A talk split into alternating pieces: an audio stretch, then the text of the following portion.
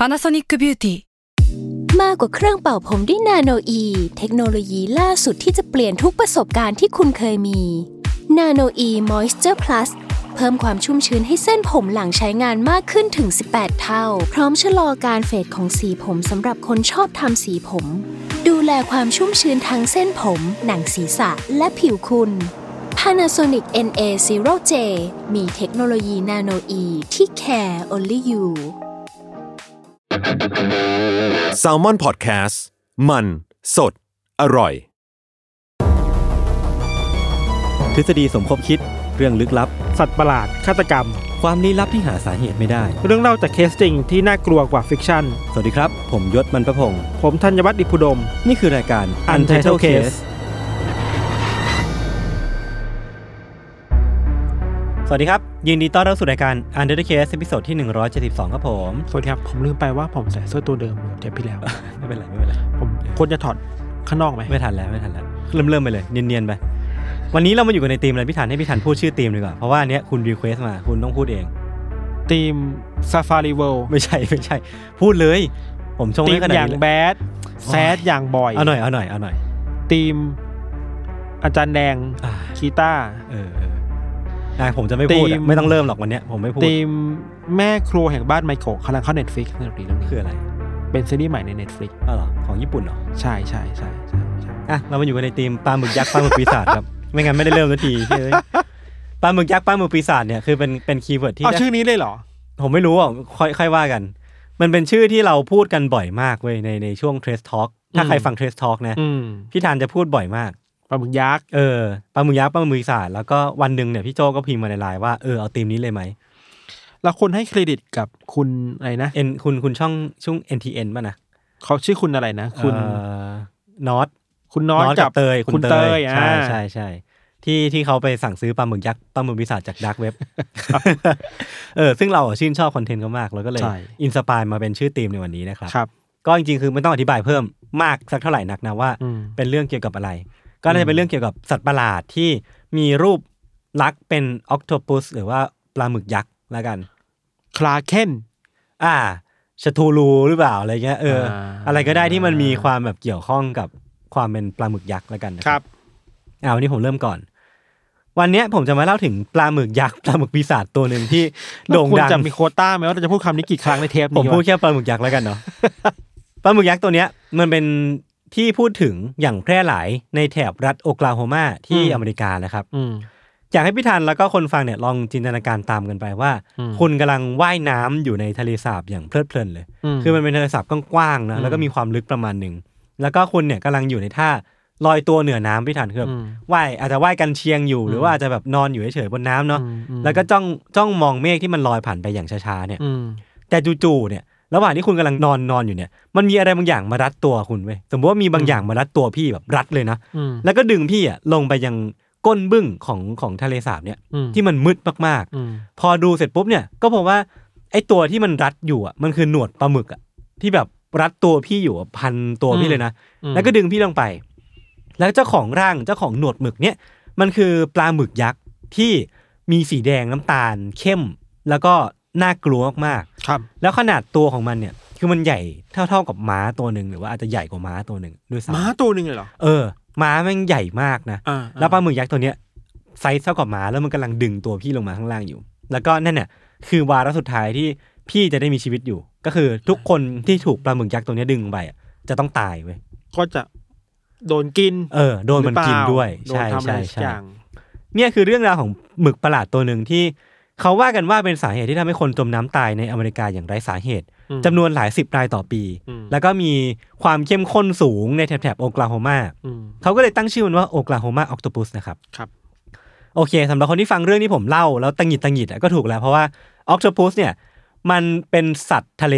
มันเป็นสัตว์ที่อาศัยอยู่ในน้ำทะเลเนาะแต่ว่าทำไมมันถึงมาอยู่ในทะเลสาบซึ่งเป็นน้ำจืดได้ อืม นี่แหละคือสิ่งที่ทำให้คนที่ได้ยินเรื่องเนี้ยรู้สึกว่ามันน่าสนใจ อืม เพราะว่า ปลาหมึกยักษ์มันมาอยู่ในทะเลสาบน้ำจืดแล้วมันก็น่าสนใจมากพอแล้ว ครับ และเขาก็เชื่อกันว่าโอคลาโฮมาออ t โ p ปุสเนี่ยอาศัยอยู่ในทะเลสาบกว่า 3-4 แห่งทั่วโอคลาโฮมา มีชื่อว่าเล k ทันเดอร์เบิร์ดเล k เทนคิลเลอร์แล้วก็ Oologah เนี่ยผมไม่แน่ใจว่าอ่านว่าไงนะจะอืม Oologah เนี่ยแหละอืมซึ่งนั่นแปลว่า มันน่าจะมีหลายตัวโอคลาโฮมาออ t ต p ปัสเนี่ยไม่ได้มีแค่ตัวเดียว อาจจะมีแค่ตัวเดียวก็ได้นะ แล้วมันวนเวียนไประหว่าง lake เหล่าเนี้ยหรือว่าอาจจะมีหลายตัวที่ปกครองพื้นถิ่นอยู่แถบโอคลาโฮมาอยู่อืมแล้วก็ตามตำนานแล้วไม่ทัน คือโอคลาโฮมาออ t ต p ปัสเนี่ยว่ากันว่าปกครองแล้วก็ทำให้ผู้คนแถวนั้นอะอกสั่นขวัญแขวนมาเป็นเวลากว่า 200 ปีแล้วอืมคือเรียกว่าอยู่มาเป็นเจ้าถิ่นค่อนข้างนานพอสมควรอืมทีเนี้ยผมจะขอเล่าเรื่องของมันจากสิ่งที่ทำให้มันแมสขึ้นมาก่อนแล้วกัน คือมันเป็นสารคดีชุดหนึ่งของ Animal Planet พี่ทัน ที่ชื่อว่า Lost Tapes มันเป็น Lost Tape ตอนที่ชื่อว่า Oklahoma Octopus นี่แหละ แล้วก็เป็น Lost Tape ที่เล่าถึงเรื่องของตัวปลาหมึกประหลาดตัวนี้แหละ สารคดีเนี่ยมันเปิดภาพด้วยฟุตเทจแล้วก็ข้อความประกอบเรื่องราวที่เกิดขึ้นกับครอบครัวหนึ่งในปี 2007อืมเท็กซ์เนี่ยมันเล่าเรื่องประมาณว่ามีเด็กผู้ชายคนหนึ่งพี่ทัน ไปว่ายน้ำในทะเลสาบ ก่อนที่เด็กคนเนี้ยจะเริ่มดิ้นทุรนทุรายอะเหมือนดิ้นแบบมีอะไรบางอย่างดึงตัวเขาไว้อะอืมแล้วเขาก็ตะโกนออกมาว่า มีอะไรบางอย่างกำลังดึงเขาลงไปข้างล่างอืมก่อนที่เด็กเด็กผู้ชายคนเนี้ยจะจมน้ำหายไป แล้วก็ไม่มีใครพบเห็นเขาอีกเลย แล้วก็ไม่พบแม้กระทั่งศพด้วยซ้ำว่าหายไปไหนอะไรอย่างเงี้ยเนาะ คือเนี่ยคือเรื่องที่สารคดีเนี่ยเปิดมาด้วยด้วยด้วยเรื่องราวของเด็กคนนี้ ก่อนที่สารคดีเนี่ยจะเล่าต่อว่าทะเลสาบสามแห่งที่ผมได้ mention ชื่อไปตอนต้นเนี่ยในโอคลาโฮมาเนี่ยมีเหตุการณ์จมน้ำตายอย่างไม่ทราบสาเหตุเนี่ยมากกว่าที่อื่นในในอเมริกาเนี่ยหลายเท่า หรือว่าจะอนุมานว่า เออ ว่าเจ้าอาจจะหนี้มาถูกต้องอ่าเป็นสาเหตุละกัน แล้วเขาเนี่ยก็เริ่มเล่าเรื่องของโอ l ลาโฮมาออ t ต p ปัสเนี่ยผ่านวิดีโอที่เป็นคล้ายๆ กับ found footage ครับของวัยรุ่นกลุ่มหนึ่งที่หนีไปเที่ยวที่ทะเลสาบแห่งหนึ่งด้วยกัน เพื่อฉลองเรียนจบ high school อืมแต่ว่ามันมี disclaimer ไว้ว่า อันเนี้ยไม่ใช่เรื่องจริงนะอืมเป็นเพียงแค่เรื่องที่ทีมงานเนี่ยแต่งขึ้นจากเรื่องที่เขาได้ยินจากโอ l ลาโฮมาออ t ต p ปัสนั่นเองครับแล้วคร่าวๆคือว่าฟุตเทจที่ในสารคดีเนี่ยเล่าให้ฟังหรือว่าในในคอนเทนต์ตรงนี้แล้วกันในซีรีส์ที่เล่าให้ฟังเนี่ยคือเป็นกลุ่มวัยรุ่นห้าคนที่ขับรถไปเที่ยวทะเลสาบด้วยกัน แล้วก็พกกล้องวิดีโอแคมไปตัวหนึ่งอืมแล้วก็ถ่ายเหตุการณ์ทั้งหมดที่เกิดขึ้นเนาะอืมเพื่อบันทึกความทรงจำเอาไว้ ไปถึงเนี่ย ตากล้องก็ถ่ายเพื่อนที่วิ่งวิ่งลงไปเล่นน้ำด้วยกันแบบว่ายน้ำแล้วก็แบบกระโดดลงน้ำอะไรกันอย่างคึกครื้นเนาะอืมทีเนี้ยทางขวาของเฟรมที่บันทึกภาพตอนที่เพื่อนกำลังว่ายน้ำอยู่อะอืมมันมีอะไรบางอย่างตวัดขึ้นมาจากน้ำอะแบบอืมพุ่งขึ้นมาฟูเงี้ยคือถ้าสมมติว่าเราเราพอสดูอะก็จะเห็นว่ามันเป็นหนวดหมึก แต่ว่าอืมตากล้องตอนนั้นอะ เห็นไม่ชัด คือคือตากล้องเห็นไม่ชัดว่าคืออะไร แล้วเพื่อนๆเนี่ยไม่มีใครเห็นเลยเว้ยอืมเพื่อนๆที่เล่นน้ำอยู่ไม่มีใครเห็นเลยว่ามันมีอะไรบางอย่างโผล่ขึ้นมาจากน้ำ ก็ไม่ได้เอะใจอะไร แล้วก็เล่นน้ำกันต่อไปตากล้องก็วางกล้องแล้วก็ลงไปเล่นน้ำกับเพื่อนด้วย จากนั้นวัยรุ่นกลุ่มเนี้ยก็เล่นน้ำกันแล้วก็เล่นซนตามภาษา ไปเอาเรือที่จอดทิ้งอยู่แถวนั้นอะมาพายเล่น แล้วก็ไปพายพากันไปอยู่ที่เกาะกลางทะเลสาบแห่งหนึ่ง แล้วก็ไปนอน ไปนอนดูเมฆไปนอนนั่งเล่นคุยกันกินเบียร์กันแถวนั้นเนาะอืมแต่จุดเปลี่ยนคือวัยรุ่นเนี่ยทะเลาะกัน อันนี้ผมข้ามเรื่องแบบเร็วๆเลยกันเนาะมีคนหนึ่งที่ทะเลาะกับเพื่อน แล้วก็พายเรือลำเนี้ย ที่มีอยู่ลำเดียวเนี่ยกลับฝั่งก่อน กลายเป็นว่าเพื่อนทั้งสี่คนที่อยู่ตรงเนี้ยที่ทะเลาะกับเพื่อนอีกคนหนึ่งเนี่ยถูกทิ้งให้อยู่ตรงเกาะเกาะกลางอย่างเนี้ยอืมแล้วก็ไม่มีเรือที่จะพากลับไป แล้วก็ภาพเนี่ยเฉฉายให้เห็นว่าวิดีโอแคมตรงเนี้ยถ่ายเพื่อนที่กำลังพายเรือกลับฝั่งคนเดียวไปอยู่อะแล้วจู่ๆคือ เรือลำเนี้ยมันล่มลงอะมันล่มลงไปแล้วแบบคว่ำพลิกคว่ำอย่างเงี้ย แล้วเพื่อนที่อยู่บนนั้นอะ ก็แบบดิ้นทุรนทุรายเว้ยอืมแล้วสักพักเขาก็หายไปเหมือนมีอะไรบางอย่างดึงดึงจมเขาลงไปอืม แล้วเพื่อนคนเนี้ยก็ไม่กลับขึ้นมาอีกเลย อันนี้เออคือเรื่องสมมุติถูกเรื่อปะงสมมุติอ่าถูกต้องถูกต้อง ทีเนี้ยเรื่องที่เกิดขึ้นหลังจากนั้นคือว่ามีเพื่อนอีกคนหนึ่งว่ายน้ำตามไปช่วยครับแล้วเพื่อนคนเนี้ยก็หายไปอีกคนหนึ่งอืมทีเนี้ยเวลามันวาร์ปไปถึงเวลาช่วงกลางคืนแหละแล้วก็ทั้งสามคนเนี้ยยังเหลืออยู่สามคนนะก็เกาะกลุ่มกันอยู่บนเกาะกลางนี่แหละครับ แล้วก็กลายเป็นว่ามีสัตว์ประหลาดบางอย่างละกัน ที่บุกเข้าเกาะกลางเนี้ยจนมันล่มลงแล้วก็ดึงเพื่อนอีกคนหนึ่ง จมน้ำลงไปตายอีกคนหอืนึ่งมแล้วก็เรื่องมันจบลงในที่ว่าเพื่อนที่เหลือสองคนเนี้ยอืมก็พากันว่ายขึ้นฝั่งแล้วก็หนีเอาชีวิตรอดไปได้อืมก็ย้ำกันอีกรอบเนี่ยว่าเนี่ยไม่ใช่เรื่องจริงนะแต่อย่างที่พี่ธันพูดเลยว่าอืมมันเป็นเพียงเรื่องที่ถูกแต่งขึ้นมา แต่ว่าเขาก็อ้างว่ามันมันแต่งขึ้นมาจากเขาโครงความเป็นจริง หรือว่าเรื่องที่ได้ยินมาจากของโอคลาโฮมาอ c โ o พุสเนาะอืมซึ่งถ้ามันเป็นจริงเนี่ยก็นับว่ามันเป็นสัตว์ประหลาดที่น่ากลัวประมาณหนึ่งเลยอะอืมเพราะว่าสารคดีนี้เองเนี่ย ทำให้เรื่องราวของโอคลาโฮมาอ c โ o พุสเนี่ยมันถูกแพร่กระจายไปทั่วในฐานะปลาหมึกยักษ์ที่อืมฆ่าชีวิตคนไปเยอะมากๆ แล้วก็ครับมันเป็นปลาหมึกประหลาดที่อาศัยอยู่ในน้ำจืดได้ แล้วก็มีตัวตัวใหญ่เท่าม้า มีสีดำมีสีแดงน้ำตาลที่น่ากลัวมากตามที่สารคดีได้บอกเอาไว้ แต่ทีเนี้ยเรื่องราวของโอคลาโฮมาอ c โ o พุสเนี่ยมันเป็นเรื่องราวของ Urban Legend หรือว่าเป็นเรื่องราวของคริปติดที่มีแผลเยอะที่สุดอืมเรื่องหนึ่งที่ผมเคยหยิบมาเล่าเลยก็ว่าได้อืม หลังจากเนี้ยผมจะเป็นการแฉละกันหรือว่าเป็นการแบบแชร์เล่าคุณแชร์ปลาหมึกก็เหรอเล่าถึงแฟกต์ละกันว่าอ่าทำไมมันถึงดูไม่ค่อยน่าเชื่อถือสักเท่าไหร่ เหตุผลแรกเลยพี่ธานคือไอ้โอกลาโฮมาอ c t ต p u s เนี่ยมันต่างจาก UFO หรือว่า Bigfoot หรือว่า Nessie หรือว่าตัวอื่นๆที่เรามักจะได้ยินกันถ้าพูดถึงคลิปติดเนาะอืมคือโอกลาโฮมาอ c t ต p u s เนี่ยไม่มีภาพถ่ายหรือว่า footage ที่บันทึกภาพของมันเอาไว้ได้เลยอืมแม้แต่ชิ้นเดียว คือถ้าสมมติว่าเราพูดถึง Bigfoot อะ เราจะนึกถึงภาพนั้นออกกับพี่ธัญที่อืมอ่าเป็นภาพไกลๆเดินแล้วก็มีเดินออหันหลังมาเป็นเงาอยู่หรือว่าภาพเนสซี่ก็ค่อนข้างชัดเจนมากๆ หรือว่า UFO มันก็จะมีภาพของคนที่เห็น UFO ตามที่ต่างๆ ในอเมริกาเยอะมาก แล้วก็เป็นภาพที่เรานึกภาพออก แต่กลับกันคือของโอกลาโฮมาอ c t ต p u s เนี่ยไม่มีแม้แต่ภาพเดียวอืมที่คนอ้างว่าถ่ายโอกลาโฮมาอ c t ต p u s ได้อืมอันที่สองเลยคือว่าเรื่องของน้ำจืดกับน้ำเค็มเนี่ยแหละ คือมันก็เป็นประเด็นดีเบตนะว่า คือปลาหมึกยักษ์อย่างที่บอกไปตั้งแต่แรกเลยว่ามันเป็นสัตว์ที่อาศัยอยู่ในน้ำเค็ม จะมาอยู่ในน้ำจืดได้ยังไงอืมโอเคคือเท่าที่ผมไปหาข้อมูลมา มันมีพวกตัวอย่างแมงกะพรุนหรือว่าปลาบางชนิดเนี่ยที่สามารถปรับตัวจากน้ำน้ำทะเลมาอยู่ในน้ำจืดได้อืมแต่มันไม่เคยมีบันทึกเอาไว้เลยว่าปลาหมึกยักษ์หรือว่าออ t ต p u s เนี่ยสามารถย้ายที่มาอยู่ในน้ำจืดได้อืมเออไม่มีไม่มีแม้แต่ตัวเดียว นั่นแปลว่าถ้าเอากลาโฮมาออ t ต p u s มีจริงเนี่ยมันอาจจะเป็น ปลาหมึกยักษ์ตัวแรกที่สามารถทำทำสิ่งนี้ได้อืมซึ่งก็ไม่ได้แปลว่าเป็นไปไม่ได้นะ แค่ว่าอืมโอกาสมันน้อยเท่านั้นเองอืมแล้วก็มาถึงปัญหาต่อไปพี่ทันว่า ถ้าเอากลาโฮมาออ t ต p u s เนี่ยมันมีอยู่จริงๆเนี่ย มันจะอยู่ได้ยังไง คือปลาหมึกยักษ์ทั่วไปพี่ทันมันกินพวกปลาตัวเล็ก ๆ หรือว่าปูหรือว่าหอยอะไรเงี้ยเนาะแต่ว่าพวกทะเลสาบที่เขาเชื่อกันว่าโอกลาโฮมาออ t ต p u s อยู่เนี่ยมันมีแต่ปลาตัวใหญ่ๆอะ ซึ่งมันก็ไม่ใช่สิ่งที่หมึกจะกินได้ครับโอเค ถ้าโอกลาโฮมาออ t ต p u s นี่มันมีตัวใหญ่เท่าม้าจริงอะอืมมันอาจจะกินม้าก็ได้ หรือมันอาจจะกินคนเป็นอาหารด้วยก็ได้อืมเออ ซึ่งถ้ามันดึงคนลงไปฆ่าจริงๆเนี่ยอะอาหารการกินก็อาจจะไม่ใช่ปัญหาเพียงแต่ว่ามันอาจจะผิดธรรมชาติของอ c t ต p u s ตัวอื่นนั่นเอง แต่ที่ดูจะเป็นปัญหามากที่สุดของเรื่องเนี้ยคือว่ามันคือเรื่องของตัวทะเลสาบนี่แหละ คือจำได้ไหมที่ผมบอกแต่แรกว่าตามตำนานแล้วเนี่ยโอกลาโฮมาออ t ต p u s เนี่ย อยู่มามากกว่า 100ถึง200 ปีแล้วอืมเรียกว่าอยู่มานานมากๆเนี่ย ซึ่งก็มันก็เกินอายุไขของหมึกตัวหนึ่งไปไปนานมากเหมือนกันอืมก็อันนี้ก็เว้นไว้ก่อนแล้วกันเนาะครับแต่ว่าถ้ามันเป็นสัตว์ประหลาดจริงๆ ก็เข้าใจได้ว่ามันอาจจะมีอายุยืนมากกว่าปลาหมึกยักษ์ทั่วไปอืมทีเนี้ยที่เป็นปัญหาคือว่า ทะเลสาบที่คนเชื่อกันว่ามันอาศัยอยู่เนี่ย อย่างเช่น ทะเลสาบ Tenkiller ทะเลสาบ Thunderbird หรือพวกเนี้ยจุดร่วมของทะเลสาบเหล่าเนี้ยคือมันเป็นทะเลสาบที่มนุษย์ขุดขึ้นมาเองทั้งหมดเลยอะอืมเออ คือคือขุดขึ้นมาเพื่อเป็นแหล่งน้ำดื่ม แล้วถ้าสมมติว่าเรา track ย้อนกลับไปในประวัติของของบ่อเหล่าเนี้ยมันถูกขุดเมื่อปีหนึ่งเก้าหกศูนย์ปีหนึ่งเก้าเจ็ดศูนย์นั่นเอง ซึ่งก็ไม่ถึงหนึ่งร้อยปี นั่นแปลว่าตำนานที่อ้างว่าโอกลาโฮมาอ c t ตบุสมาอยู่ในบ่อเนี้ยนานถึงร้อยสองร้อยปีอะเป็นไปไม่ได้เว้ย ราะว่าบ่อนี้มันเพิ่งสร้างขึ้นมาไม่ถึงร้อยปีด้วยซ้ำอะหรือว่าเป็นความจริงที่เขาไม่อยากให้คนรู้หรือเปล่า เอออันนี้ก็ไม่แน่ใจเหมือนกัน เออนั่นแปลว่า ถ้านอกเหนือจากเรื่องน้ำจืดน้ำเค็มแล้วเนี่ยอืมถ้ามันอยู่มานานขนาดนี้จริงเนี่ย มันอาจจะต้องเคยอยู่ที่อื่นมาก่อนอืมแล้วมีคนหยิบมันมาปล่อยที่น้ำทะเลสาบเหล่านี้หรือเปล่าอืมอันนี้ก็จะเป็นทฤษฎีหนึ่งเนาะอืมนี่ยังไม่นับข้อสงสัยว่าโอกลาโฮมา octopus เนี่ยมีตัวเดียวหรือว่ามีหลายตัวอืมถ้ามันมีตัวเดียวนะนั่นแปลว่ามันจะต้องว่ายอยู่ในทะเลสาบเลก Thunderbird แล้ววันหนึ่งปุ๊บมันก็ต้องลุกขึ้นมาจากน้ำเดินข้ามเดินข้ามฝั่งมาอ่าอ่าไปลงที่อีกบ่อหนึ่งอ่าซึ่งระยะห่างระหว่างบ่อเทนเทนคิลเลอร์กับ Thunderbird เนี่ยมันห่างกันหลายร้อยกิโลเมตรอะแปลว่าไอ้หมึกยักษ์ตัวเนี้ยแม่งจะต้องลุกขึ้นมาจากน้ำแล้วก็เดินเดินเดินเดินเดินเดินหรือว่ามันมีอุโมงค์ใต้ไม่มีน้ำเชื่อมโยงกันหรือเปดูล่าแล้วดูแล้วไม่มี ซึ่งอาจจะมีก็ได้ ถ้าตามอ่าอ่านโดเรมอนมามันอาจจะมีก็ได้อ่าแต่ว่าถ้าสมมติว่าเราพูดถึงขนาดเนี้ยเราพูด ยกเหตุผลทางวิทยาศาสตร์มาคุยกันเนี่ยครับมันก็อาจจะไม่ได้แฟร์กับเหล่าสัตว์ประหลาด หรือว่าพวก urban legend ขนาดนั้คุณนคุณมีความยุติธรรมให้กับสัตว์ประหลาดเหรอ มันต้องมีโอเคเออโอเคเราพูดในแง่ของความ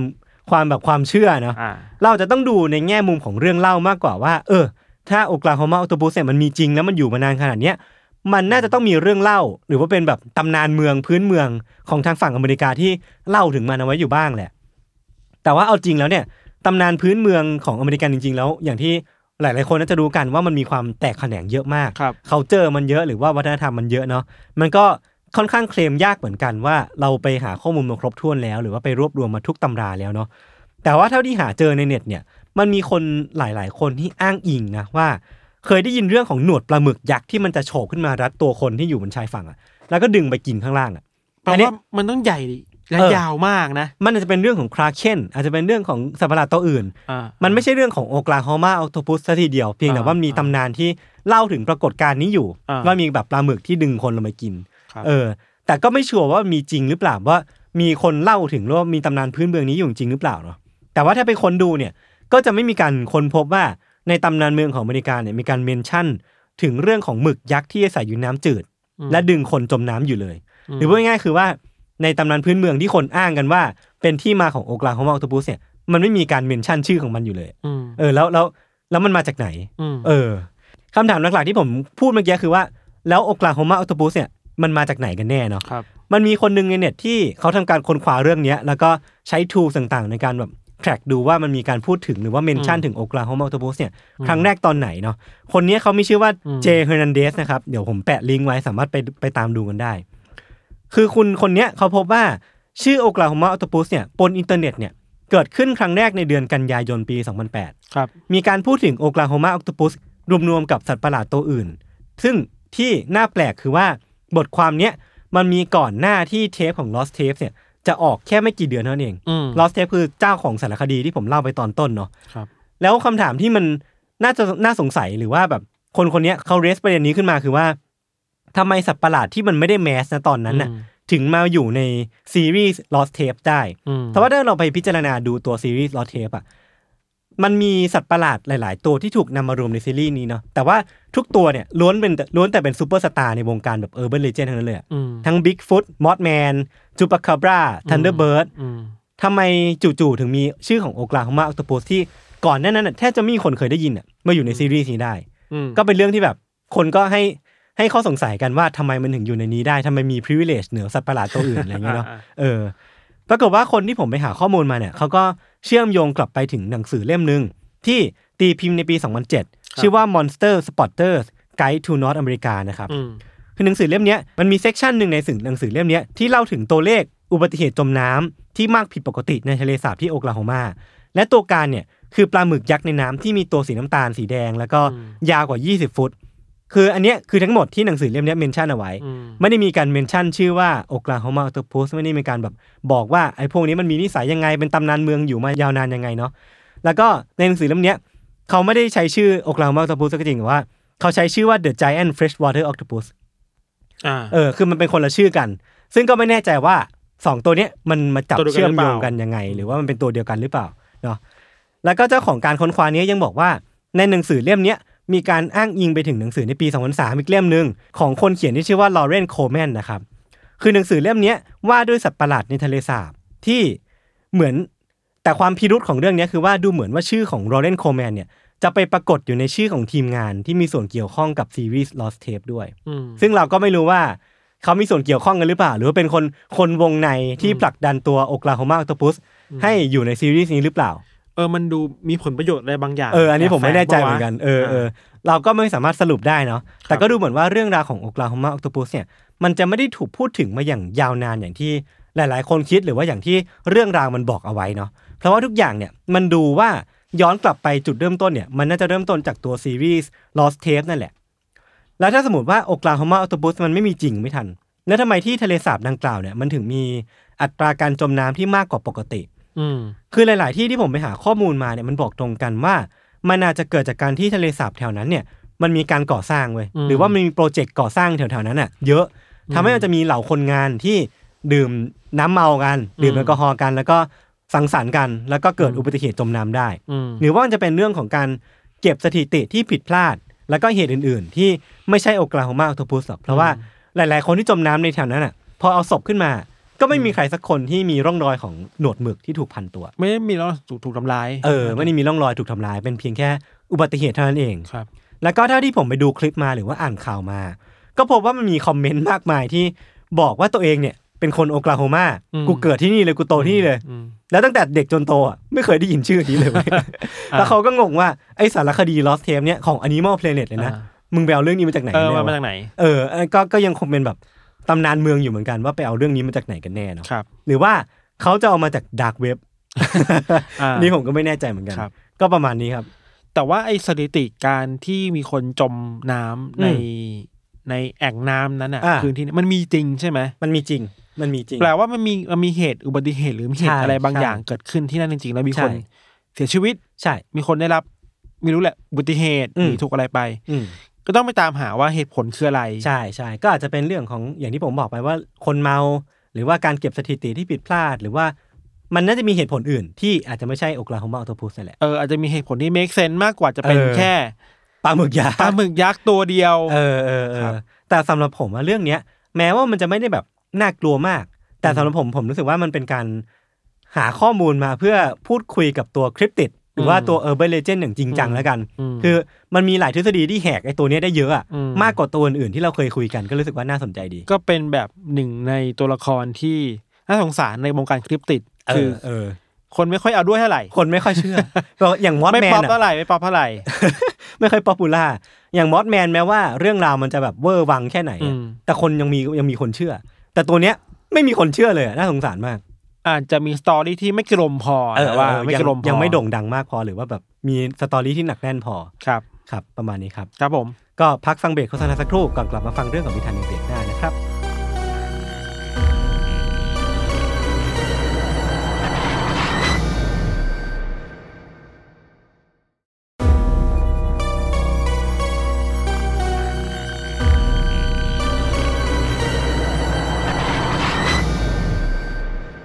เคของเรา ปลาหมึกยักษ์ที่เราหมายถึงเนี่ยอืมมันคือปลาหมึกยักษ์จริงๆเนาะในใช่เรื่องของเรา มันคือคอรับอ t o โ u s แหละอืมจริงๆปลาหมึกมันก็มีหลายแบบปะอืมปลาหมึกแต่ไม่ควิกยักษ์หมึกกล้วยอะไรเงี้ยหมึเนาะกกล้วยอร่อยเออเออนี่เออครับเคยกินปลาหมึกยักษ์ปะไม่เคย มันกินได้ด้วยใช่ไหมไม่รู้เออ มีใครเคยกินก็กดกะไม่ใช่ กดคอมเมนต์มาช่วงนี้ฟังพี่ฟานบ่อย คือจริงๆแล้วอะถ้าจะพูดถึงตัวปลาหมึกยักษ์กับยศครับ แค่ตัวมันเองอะก็น่ากลัวสำหรับแล้วเราแล้วอะมันมีความยูซีประมาณหนึ่งแล้วเว้ยเออเออในเออ ในความหมายที่ว่า มึงเป็นแบบนี้ได้ยังไงวะ อืมอืมอืมเราจะพยายามบอกแต่ละเหตุผลว่าทำไมมึงถึงเป็นแบบนี้วะ อ่า ความสงสัยว่ามึงทำไมมึงอะไรแบบนี้เดี๋ยวเดี๋ยวจะเข้าใจคือวันนี้พี่จะมาเล่าเป็นสารคดีสัตว์โลกประมาณหนึ่งเลยปะ มากกว่านั้นมากกว่านั้นอ่าโอเคมากกว่านั้นโอเคโอโอเคเค เริ่มต้นจากตัวไอตัวออ t o โ u s หรือปลาหมึกยักษ์เองอะเราครัก็บไปเจอข้อมูลมาหลายอย่างเว้ยอืม ปลาหมึกยักษ์เนี่ยมันมี ความรู้สึกนึกคิดของตัวเอง ชัดเจนมากๆตัวหนึ่งเป็นสัตว์ตัวหนึ่งที่มีความรู้สึกนึกคิดความตระหนักรู้อะอืมมากที่สุดตัวหนึ่งในโลกนะ ภาษาอังกฤษมันคือ consciousness ปะ ไม่แน่ใจไม่กล้าเออเออ ไม่กล้าพูดไปถึงขั้นนั้น แต่ครับว่ามันมันรู้ว่ามันคืออะไรมันทำอะไรอยู่ แล้วมันอยู่ที่ไหนอะ อืม คือ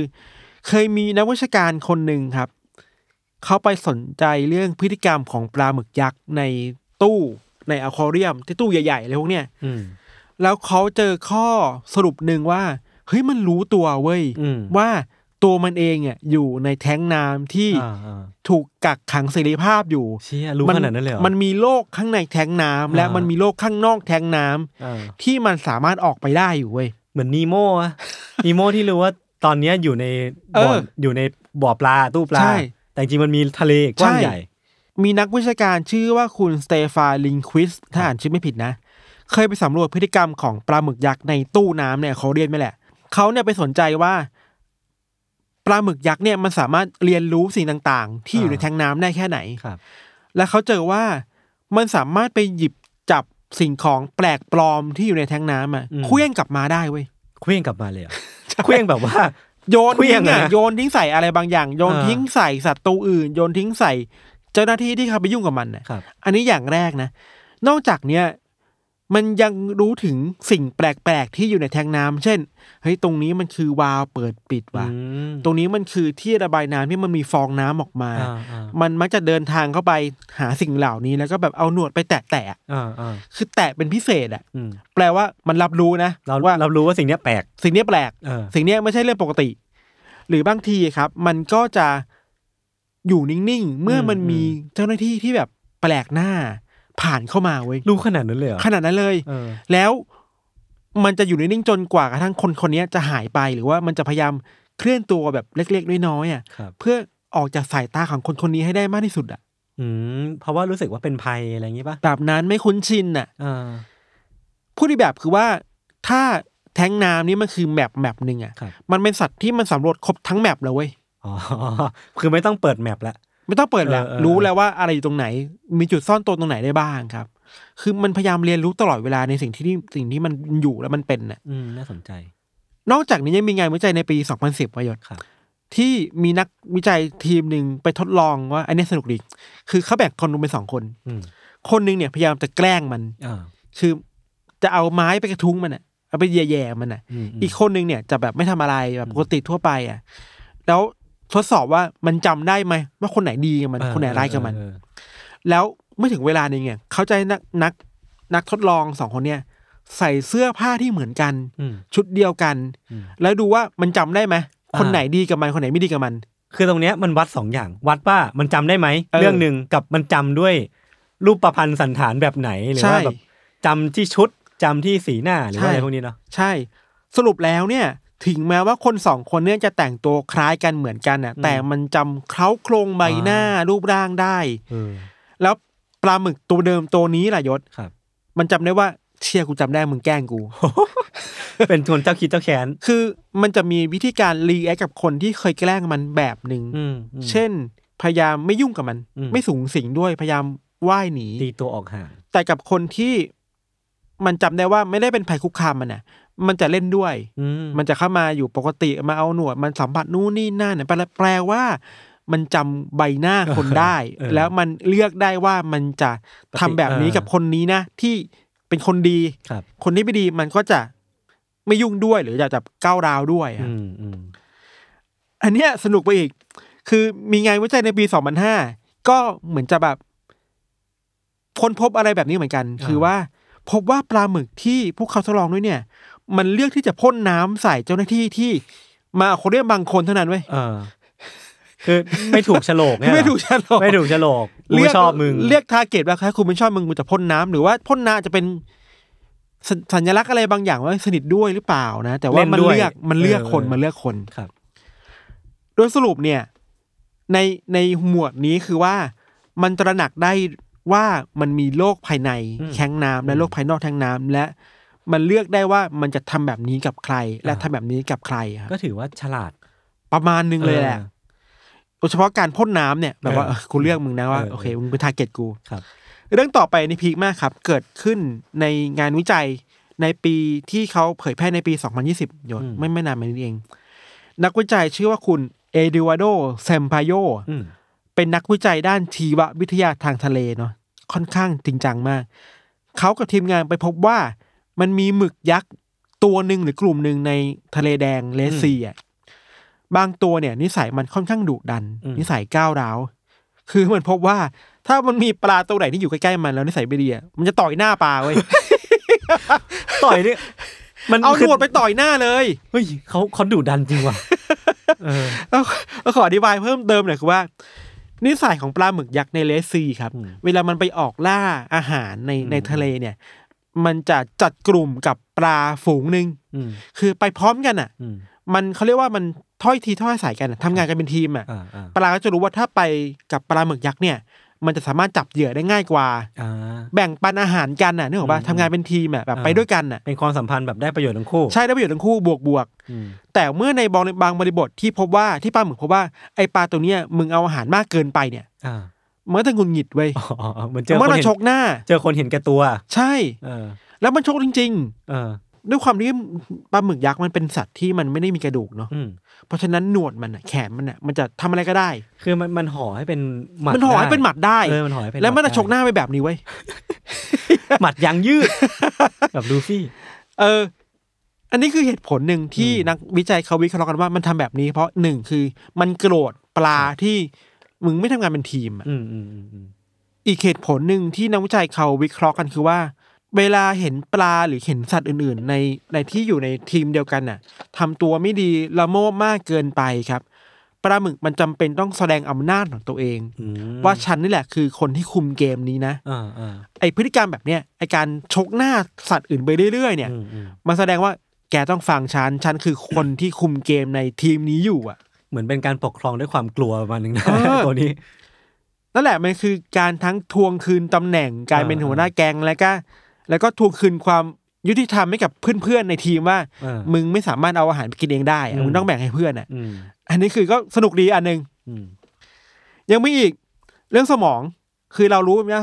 ว่าปลาหมึกยักษ์มีสมองที่ใหญ่มากอ่าถ้าเทียบกับขนาดตัวใช่ไหมใช่ แต่ นักวิจัยบางคนก็ยืนยันว่าบางทีไอ้ขนาดสมองเนี่ยขนาดสมองที่มันใหญ่เนี่ยมันไม่ได้แปลว่ามันฉลาดขนาดนั้นเออมันยุคขึ้นอยู่กับความเชื่อมโยงกันอะไรหลายอย่างเชื่อมโยงในระบบประสาทเออครับเออมันมีบทความจาก BBC ที่บอกว่าไอ้ปลาหมึกยักษ์เนี่ยมันมีเซลล์สมองประมาณห้าร้อยล้านเซลล์เออเท่ากับนายกแถวๆเนี่ยที่แบบแปดหมื่นแปดหมื่นเซลล์แต่เซลล์สมองหกสิบเปอร์เซ็นต์น่ะมันไม่ได้อยู่ที่สมองนะอืมมันอยู่ที่หนวดอยู่ที่แขนมันนายศอ๋อคือ มันคือ nerve nerve nerve cell คือเซลล์ประสาทใช่ถูกเซลล์ปะประสาทสมองอะอืมส่วนใหญ่แล้วมันอยู่ที่เนี่ยแหละแขนมันหนวดมันอะไรพวกนี้ครับ อืมพูดอีกแบบหนึ่งได้ว่ามันเลยมี sense ของการที่การไปจับต้องสิ่งของแล้วมันสามารถ react ต่อสิ่งของนั้นอย่างรวดเร็วมากอ่าฮะ ๆ คือไอเซลล์ประสาทมันคุยกันเองไงครับ ในโครงสร้างมันเองครับ หลาย ๆ คนก็เทียบว่า ไอโครงสร้างแบบเนี้ยระบบประสาทแบบนี้ที่มันกระจายเต็มไปในหนวดอะแปลว่าปลาหมึกมันไม่ได้คิดผ่านสมองในหัวนะอืมอืมหนวดมันคิดได้อ่าเพราะฉะนั้นมันจะสื่อสารกันเองภายในหนวดเองว่าโอเค มึงจับซ้ายนะอันนี้จับขวานะอืมอันนี้จับแบบนี้นะเพื่อได้กินเหยื่อได้คอืรับมอืมแล้วพอมันคิดเองได้อะ ไม่รู้ผมผมเดานะ ว่ามันจะไม่เหมือนที่มนุษย์เรา react จากแขนไปสู่สมอง คือมันต้องมีเออเออกระบวนใช่การที่แบบไปจับปุ๊บ สมมติมันร้อน มันต้องแบบส่งกลับไปแล้วสมองไปกลับมา แต่อันเนี้ยคือหนวดแต่ละเส้นเนี่ยมันมีสมองเป็นของตัวเอง ใช่ มันแบบร้อนปุ๊บเอาออกเลย หรือว่าใช่สัมผัสถึงไฟปุ๊บมันเด้งได้เลย ใช่ มันสั่งการด้วยตัวมันเองได้โดยที่ไม่จำเป็นต้องไอ้ตัวข้างบนอะเออมันจะเออสั่งการกลับมาขนาดนั้นเว้ยเออเออน่าสนใจ มันนั่นแหละมันดูยิ่งแปลกเข้าไปใหญ่อะครับ เราเองก็เพิ่งรู้จริงๆอันนี้อีกเรื่องหนึ่งว่า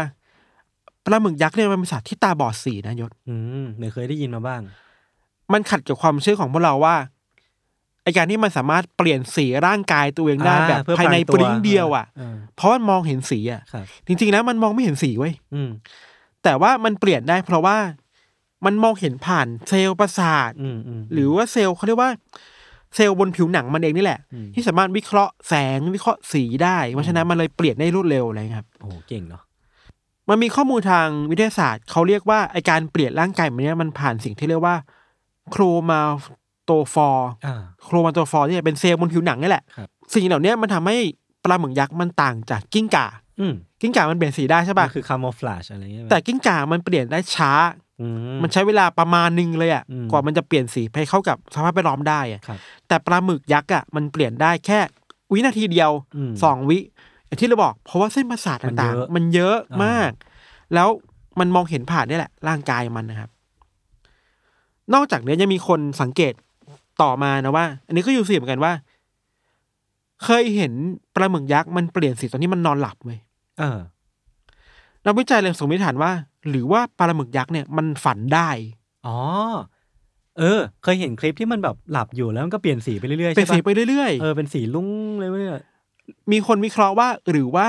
มันฝันอยู่แล้วมันฝันเห็นเหยื่อเออเออเออหรือมันฝันว่ามันกำลังเคลื่อนที่ไปในเกาะแก่งต่างๆปะการังอะ แล้วจำเป็นต้องเปลี่ยนตัวเองให้เข้ากับสิ่งเหล่านั้นอะเออแล้วร่างกายมันก็ reaction กับความความฝันใช่ที่มันฝันอยู่เฮ้ยนี่มันมันเหมือนคนมากขึ้นเรื่อยๆนะจากข้อมูลที่เราเล่ามาอีกอะเออถ้าเป็นคนคือเดินละเมอเหรอคือแบบเออลุกขึ้นมาละเมออย่างเงี้ยเหรอใช่มันละเมออะละเมอเออออกมาเป็นการเปลี่ยนสีครับครับอีกตัวอย่างหนึ่งที่เราอยากยกขึ้นมา พูดถึงความเก่งกาจและกันของปลาหมึกยักษ์คือว่าอืม หลายคนน่าจะเคยเห็นคลิปคลิปหนึ่งที่ปลาหมึกยักษ์อะมันเดินบนพื้นพื้นทะเล โดยที่แบกเอาเปลือกมะพร้าวไปด้วยโอ้ไม่เคยเห็นนะ คืออันนี้คือร่างกายมันใช่ป่ะอ่าอ่า แล้วมันเอาเปลือกมะพร้าวมาไว้ตรงเนี้ยอ๋อแล้วเดินไปด้วยแล้วเอาเปลือกมะพร้าวไปด้วยเว้ยอ่าโยนว่ามันทำอะไร ปั่นจักรยานเหรอ ไม่รู้มันเอาไปทำรังเหรอ นักวิจัยวิเคราะห์ว่า เบื้องต้นก่อนนะ มันรู้ว่า มันต้องวางแผนชีวิตตัวเองเว้ยฮะคือในบริบทของไอ้ปลาหมึกยักษ์ตัวเนี้ยมันคือพื้นที่ท้องทะเลที่ไม่มีปะการังเท่าไหร่อ่าเพราะฉะนั้นไม่มีที่ซ่อนตัวไม่มีที่ซ่อนตัวจากอ่าภัยคุกคามจากสัตว์นักล่าที่จะล่ามันไปกินครับเพราะฉะนั้นเนี่ยมันจำเป็นต้องมีอะไรบางอย่างที่มันจะยัดตัวเองเข้าไปอยู่ในนั้นได้นั่นคืออันนี้คือเปลือกมะพร้าวอืมและไอ้ตัวนี้สุดท้ายแล้วอะมันก็ซ่อนตัวในเปลือกมะพร้าวจริงๆนะอืม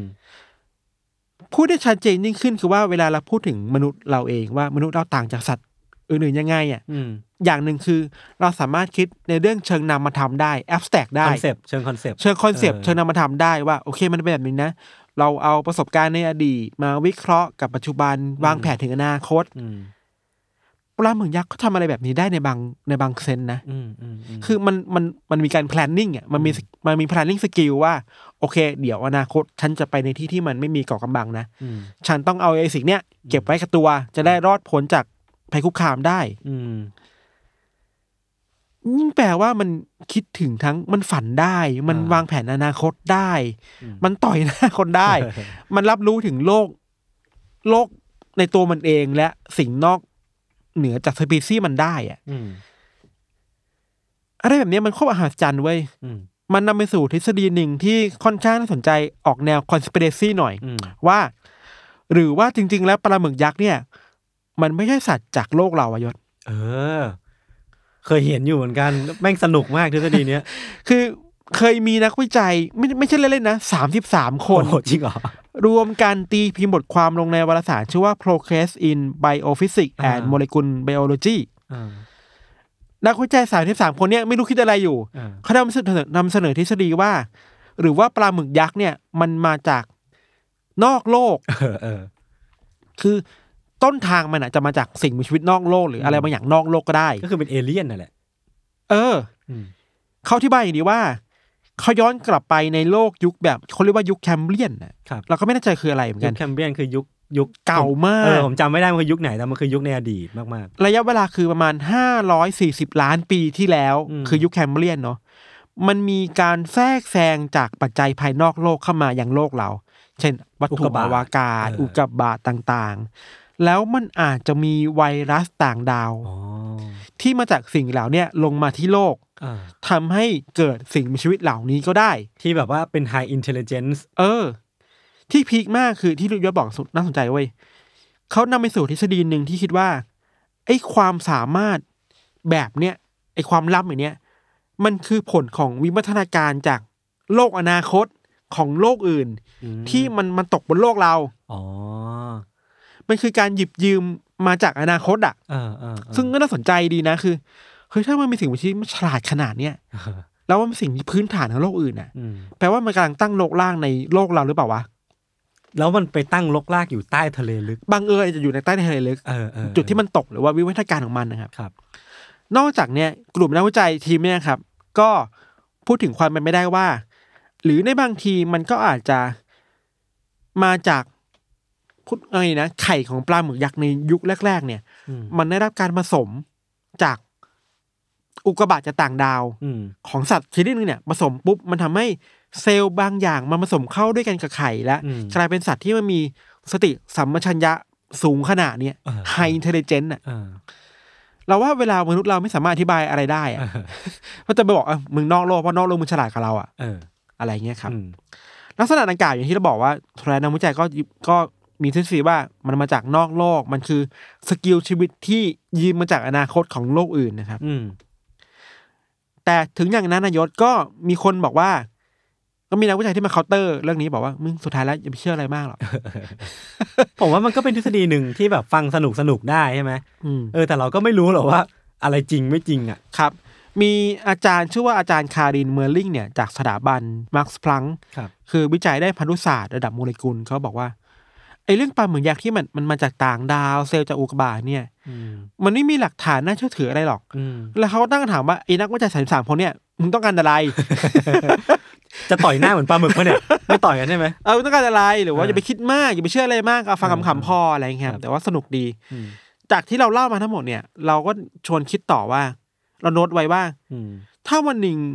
พวกเราอะ ถูกประเมินว่าเราเป็นภัยพิบัติของปลาหมึกยักษ์อะยศอ่า มันน่ากลัวมากนะอ่าคือมันทำได้หมดทุกอย่างมันต่อยหน้าคนได้ แล้วไอการที่ปลาหมึกยักษ์มันไม่ได้มีกระดูกเยอะมากอะอืมเพราะฉะนั้นมันสามารถเลื้อยซอกบิดซอนเลื้อยตัวเองมันเคยมีคลิปอยู่ว่ามันสามารถเลื้อยเข้าไปในโถได้แบบช่องว่างนิดเดียวอะอืมเข้าไปได้แล้วออกมาได้อะแปลว่ามันมี skill ในการติดตามภัยคุกคามในการฆ่าเออสูงมากเลยนะแล้วมันจำได้เลยนะมันจำได้มันแยกแยะได้เออมันรู้ได้ว่าอันนี้คือ คนที่ดีหรือไม่ดีอะครับและ skill ในการพลางตัวอืมการติดตามเหยื่อ มันครบหมดเลยอะที่จะเป็นนักล่าที่น่ากลัวได้มาก ๆ อะอืมเพราะฉะนั้นเราคิดว่ามนุษย์เราเองก็ไม่ควรจะแบบ